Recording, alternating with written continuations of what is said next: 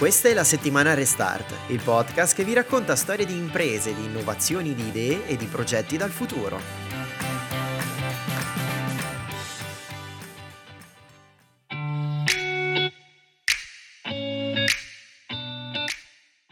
E oggi parliamo di sostenibilità e di spreco alimentare che nel mondo ha toccato la cifra record dei 400 miliardi di dollari all'anno. Lungo tutta la filiera, dalla produzione al consumo sulle nostre tavole, un terzo del cibo ancora commestibile finisce nella spazzatura. Ma non c'è solo l'aspetto economico, il cibo sprecato vale l'8% delle emissioni globali di gas serra e se si trattasse di un paese sarebbe il terzo più inquinante del mondo, dopo Cina e Stati Uniti. In base ai nuovi dati sullo spreco alimentare del mese di gennaio, gli italiani gettano in media 524 grammi pro capite a settimana di cibo, eh, circa 27 kg all'anno. Si spreca di più al sud e nelle famiglie senza figli. Tra gli ingredienti più sprecati c'è il pane. Ogni giorno, infatti, solo in Italia vengono buttate 1300 tonnellate di pane.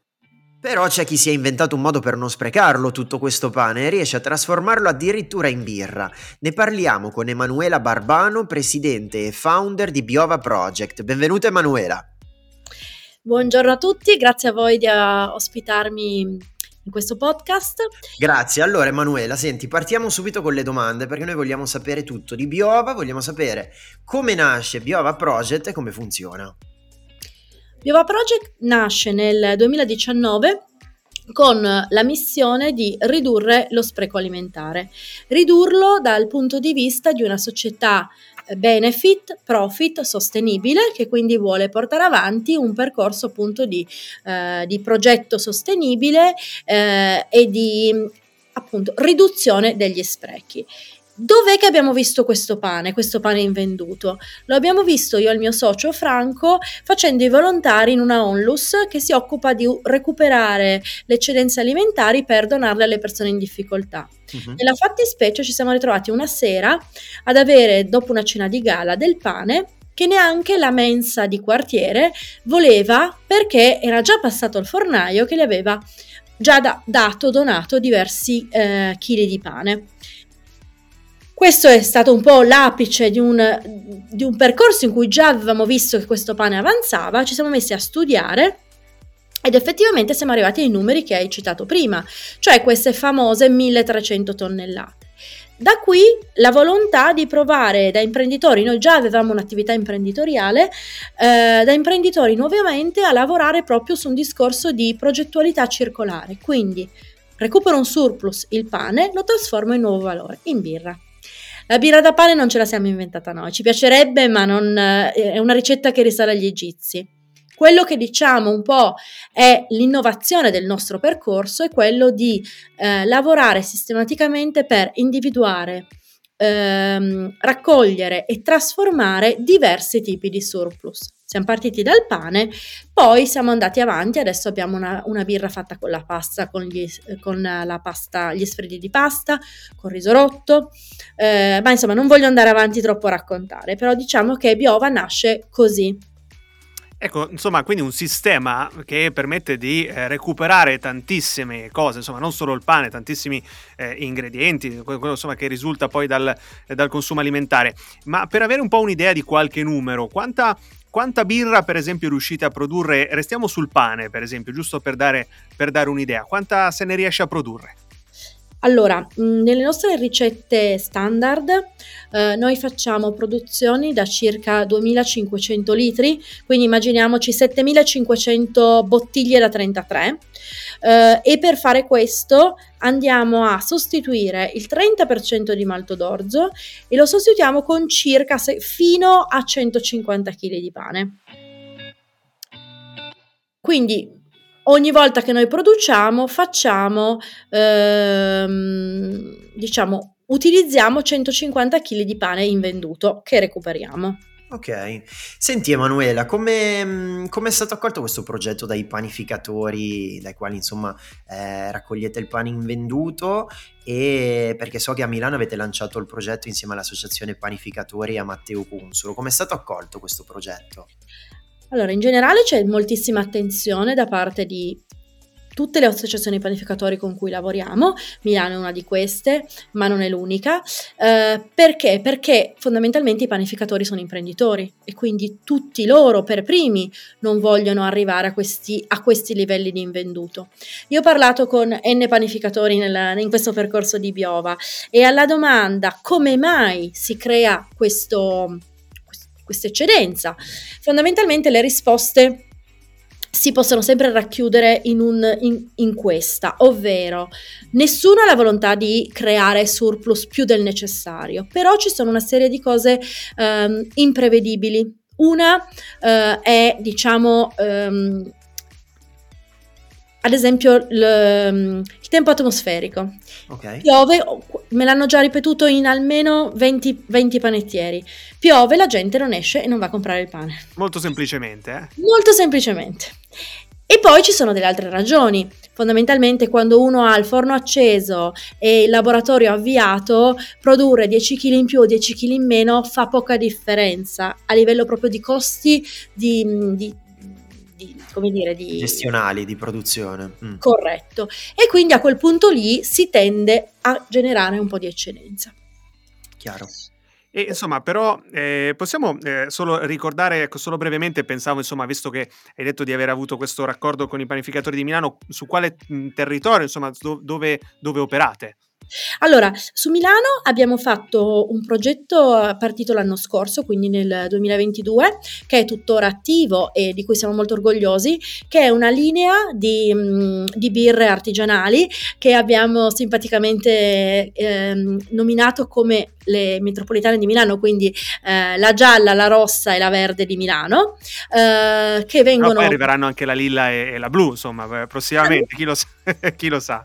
Noi puntiamo anche a quelle, ecco. e, ehm, fatte andando a recuperare il pane appunto dei eh, panificatori aderenti dell'associazione panificatori ehm, e trasformati in birra in lattine che sono indisponibili eh, in N locali della città di Milano e poi anche dai, dai panificatori stessi che chi ha aderito all'iniziativa può decidere anche di offrirlo ai propri clienti.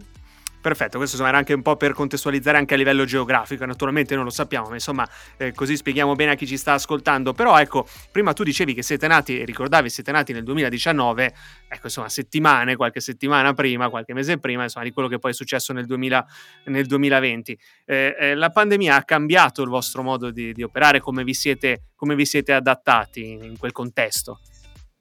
Allora, um noi siamo stati molto fortunati perché mh, mm, Poco prima della pandemia avevamo attivato due tipi di collaborazioni molto rilevanti. Una è con il, grosso, il nome di un grosso attore della grande distribuzione nazionale e un altro è eh, con un grosso eh, distributore online che mh, mm, entrambi in periodo pandemico erano operativi, attivi e quindi noi avevamo i prodotti dove le persone potevano andare ad acquistarli e non è poco per essere una startup appena nata.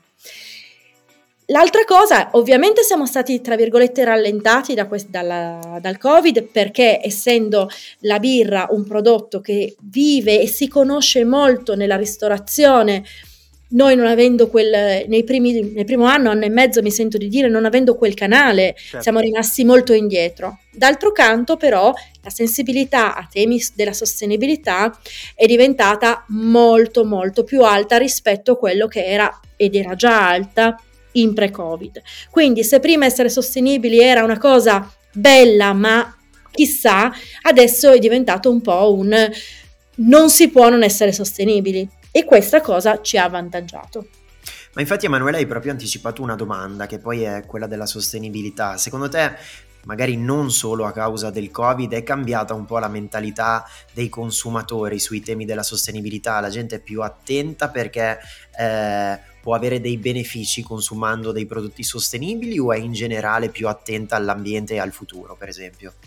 Guarda, in generale sì, io noto che c'è maggiore attenzione, come c'è maggiore attenzione al progetto che noi promuoviamo e ai prodotti che proponiamo.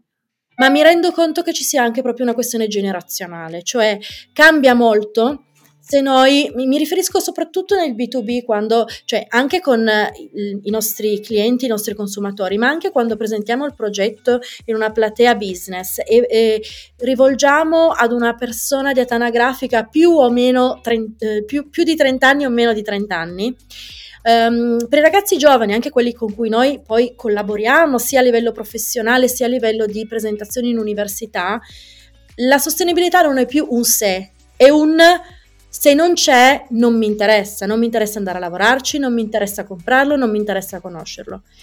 Cambia ovviamente questo se parliamo a persone di un'altra generazione, dove invece la, la sostenibilità è ancora un che bello, ma la vedo, um, come dire, la vedo una sfida, la vedo difficile, la vedo costoso. Per le nuove generazioni è un non c'è alternativa e io credo anche che sia giusto così perché sono poi loro che avranno lo, il dovere di portare avanti questo mondo e quindi sono poi loro che si devono fare carico di, um, come dire, affrontare tutto ciò che verrà. E eh. lo trovo molto bello. Assolutamente, insomma, questo aspetto generazionale è, è importante e lo abbiamo, insomma, tu, tu lo dicevi, ma natura- abbiamo visto che, insomma, anche andando un po' a cercare eh, online, abbiamo cercato qualche dato da questo punto di vista. E, ad esempio, c'è, c'è una ricerca dell'Università LUMSA di qualche giorno fa che riguarda proprio lo spreco alimentare della generazione Z, quindi stiamo parlando proprio dei giovanissimi, eh, per i quali 8, per 8 giovani su 10 è immorale buttare il cibo, come insomma poi la sensibilità che raccontavi tu, il 44% dei ragazzi fra i 18 e i 25 anni, ad esempio, non esita a usare quella che conosciamo tutti, la doggy bag, no? quando si avanza del cibo, in questo caso naturalmente parliamo dei ristoranti, e il 75% ordina solo quello che effettivamente può mangiare e poi un altro dato ad esempio l'abbiamo trovato nell'osservatorio eh, benessere e felicità è quello che appunto raccontavi sempre tu che i giovani scelgono di lavorare in aziende che abbiano una filosofia green dietro i loro processi tu dicevi insomma di consumare solo chi solo insomma, prodotti che abbiano questa filosofia green, ma anche il mondo del lavoro, anche insomma ci sono scelte che riguardano il mondo del lavoro che vanno in questa direzione. Quindi insomma possiamo dire che se, grazie all'aiuto, dal vostro punto di vista, grazie all'aiuto delle nuove generazioni, si potrà davvero impattare in maniera considerevole su questo tema fondamentale dello spreco alimentare. Assolutamente sì, nel senso che noi diciamo che noi eh, il nostro progetto vuole aprire le porte e anche dimostrare che è possibile fare qualcosa di diverso da come si è sempre fatto ma noi apriamo la porta, poi sono loro che dovranno poi tenerla aperta, andare avanti, attraversarla e tenerla aperta. Esatto, esatto. Ma quindi Emanuele, una domanda che ti faccio anche dal punto di vista della tua esperienza come imprenditore in questo settore. In un mondo dove all'ordine del giorno c'è il greenwashing, per cui davvero non si può non essere sostenibili o perlomeno non di- dichiarare di essere sostenibili, che cos'è che poi fa davvero la differenza? Guarda, è un tema delicato e interessante allo stesso tempo. Eh, a noi in più di un'occasione, un po' perché noi come proprio passato professionale arriviamo dalla consulenza del marketing, quindi abbiamo un'abitudine ad, una, ad un modo di parlare che è molto, se vogliamo, accattivante. Ci viene detto, ah ma voi non siete piccoli, voi in realtà siete, come dire, fate greenwashing. E no, non è vero, nel senso che il nostro progetto è realissimo, concretissimo, il pane lo tocchiamo davvero e lo, lo gestiamo davvero ed è molto difficile eh, dimostrarlo in maniera molto, mm, come dire, chiara, perché questa cosa del sì sì ma sono solo parole non è poi concreto, lo si percepisce questa, come dire, questa diffidenza. Come fare? Noi lo facciamo raccontando, raccontando il più possibile, raccontandolo in contesti come questo, raccontandolo nelle università, raccontando ogni cosa che facciamo, comunicandolo sui social e cercando di essere il più, um, come dire, chiari possibili in quello che stiamo portando avanti. Ovviamente lo stiamo facendo anche poi mh, strutturando una società in questi giorni stiamo chiudendo una serie di certificazioni, quindi diciamo mettendoci anche i vestiti giusti e i capelli giusti in modo da eh, proprio avere anche tutto quello che a livello societario serve per dimostrare che quello che stiamo facendo è effettivamente quello che diciamo che facciamo. Però è tutt'altro che banale, anche perché molto spesso si trovano delle realtà immensamente più grandi di noi che dicono di essere green e lo fanno con dei bei loghi ro- verdi, ecco, questo. sì, la, l'ABC del greenwashing, no? Insomma, è una, esatto. è una sensibilità che però nell'opinione pubblica come dici tu giustamente si è, si è, alzata e quindi è chiaro che insomma bisogna dimostrarlo e ci pare eh, insomma di, di, dirlo di senza, senza, timore, voi lo dimostrate, lo facciate eh, concretamente, insomma cosa c'è di più concreto del trasformare qualcosa che andrebbe sprecato in qualcos'altro e riutilizzarlo, quindi insomma al di sopra davvero di ogni, di ogni sospetto, vero Mattia? Verissimo, verissimo e verissimo anche l'ottimismo di cui parlava anche prima Emanuela e di cui abbiamo citato i numeri delle nuove generazioni che sono molto attive e che quindi sanno riconoscere in qualche modo quelli che sono le aziende che davvero si stanno impegnando nella sostenibilità e quelle che invece fanno davvero greenwashing. E tornando a qualche numero, come quelli che citava prima Federico, abbiamo trovato dei numeri dell'osservatorio del Food Sustainability della School of Management del Politecnico di Milano, che dice che di oltre 7.000 startup agri-food che sono state censite nel quinquennio tra il 2017 e il 2021 a livello mondiale, il 34%, quindi parliamo di più di 2500 startup persegue uno o più degli obiettivi di sviluppo sostenibile che sono inclusi nell'agenda 2030 delle, delle Nazioni Unite. Biova è una startup innovativa e centra almeno due di questi obiettivi di, di sviluppo sostenibili. Quali sono, Emanuele, e a, e a che cosa mirate per il futuro?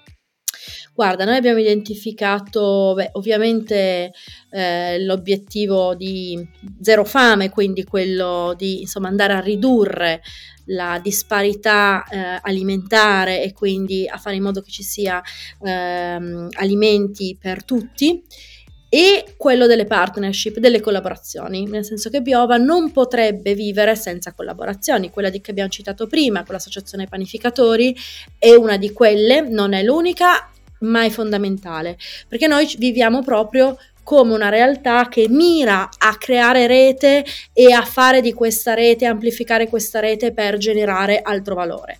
Se noi non collaborassimo con chi ha un'eccedenza, con chi la può distribuire, facendoci noi da collettore e anche da eh, proprio creatore di, di nuovo valore, ehm, il nostro progetto non funzionerebbe. Noi viviamo unendo, creando e cercando di ehm, ottimizzare non da soli. Cioè, noi pensiamo proprio che questo cambiamento è il cambiamento del come si è sempre fatto. Quindi l'impresa che da sola conquisterà il mondo non è per noi il futuro. L'impresa da sola non farà più niente, una rete di imprese che perseguono degli obiettivi di sostenibilità comune congiuntamente potranno veramente cambiare il futuro. Questo è quello in cui crediamo e che è ovviamente in linea con l'agenda che citavi prima. Chiaro.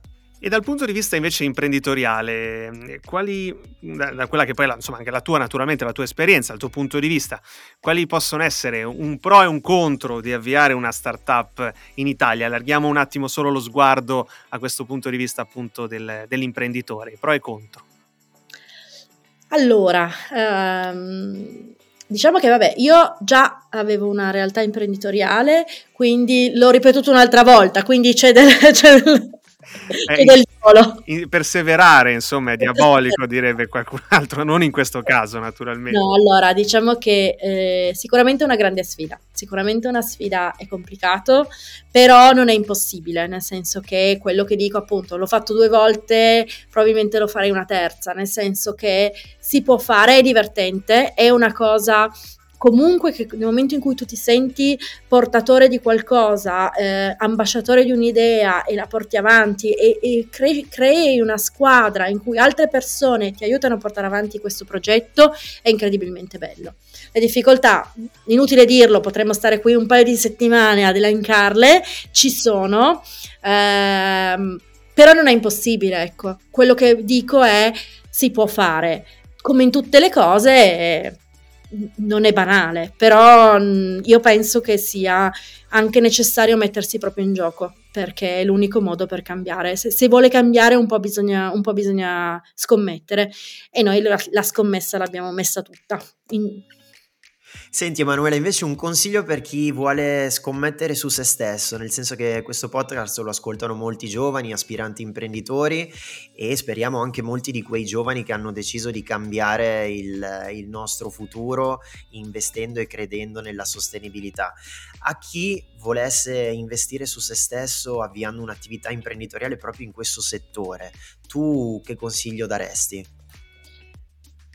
Allora, sicuramente di, mhmm, di farlo, perché comunque, ehm, come dicevo prima, ne vale la pena secondo me.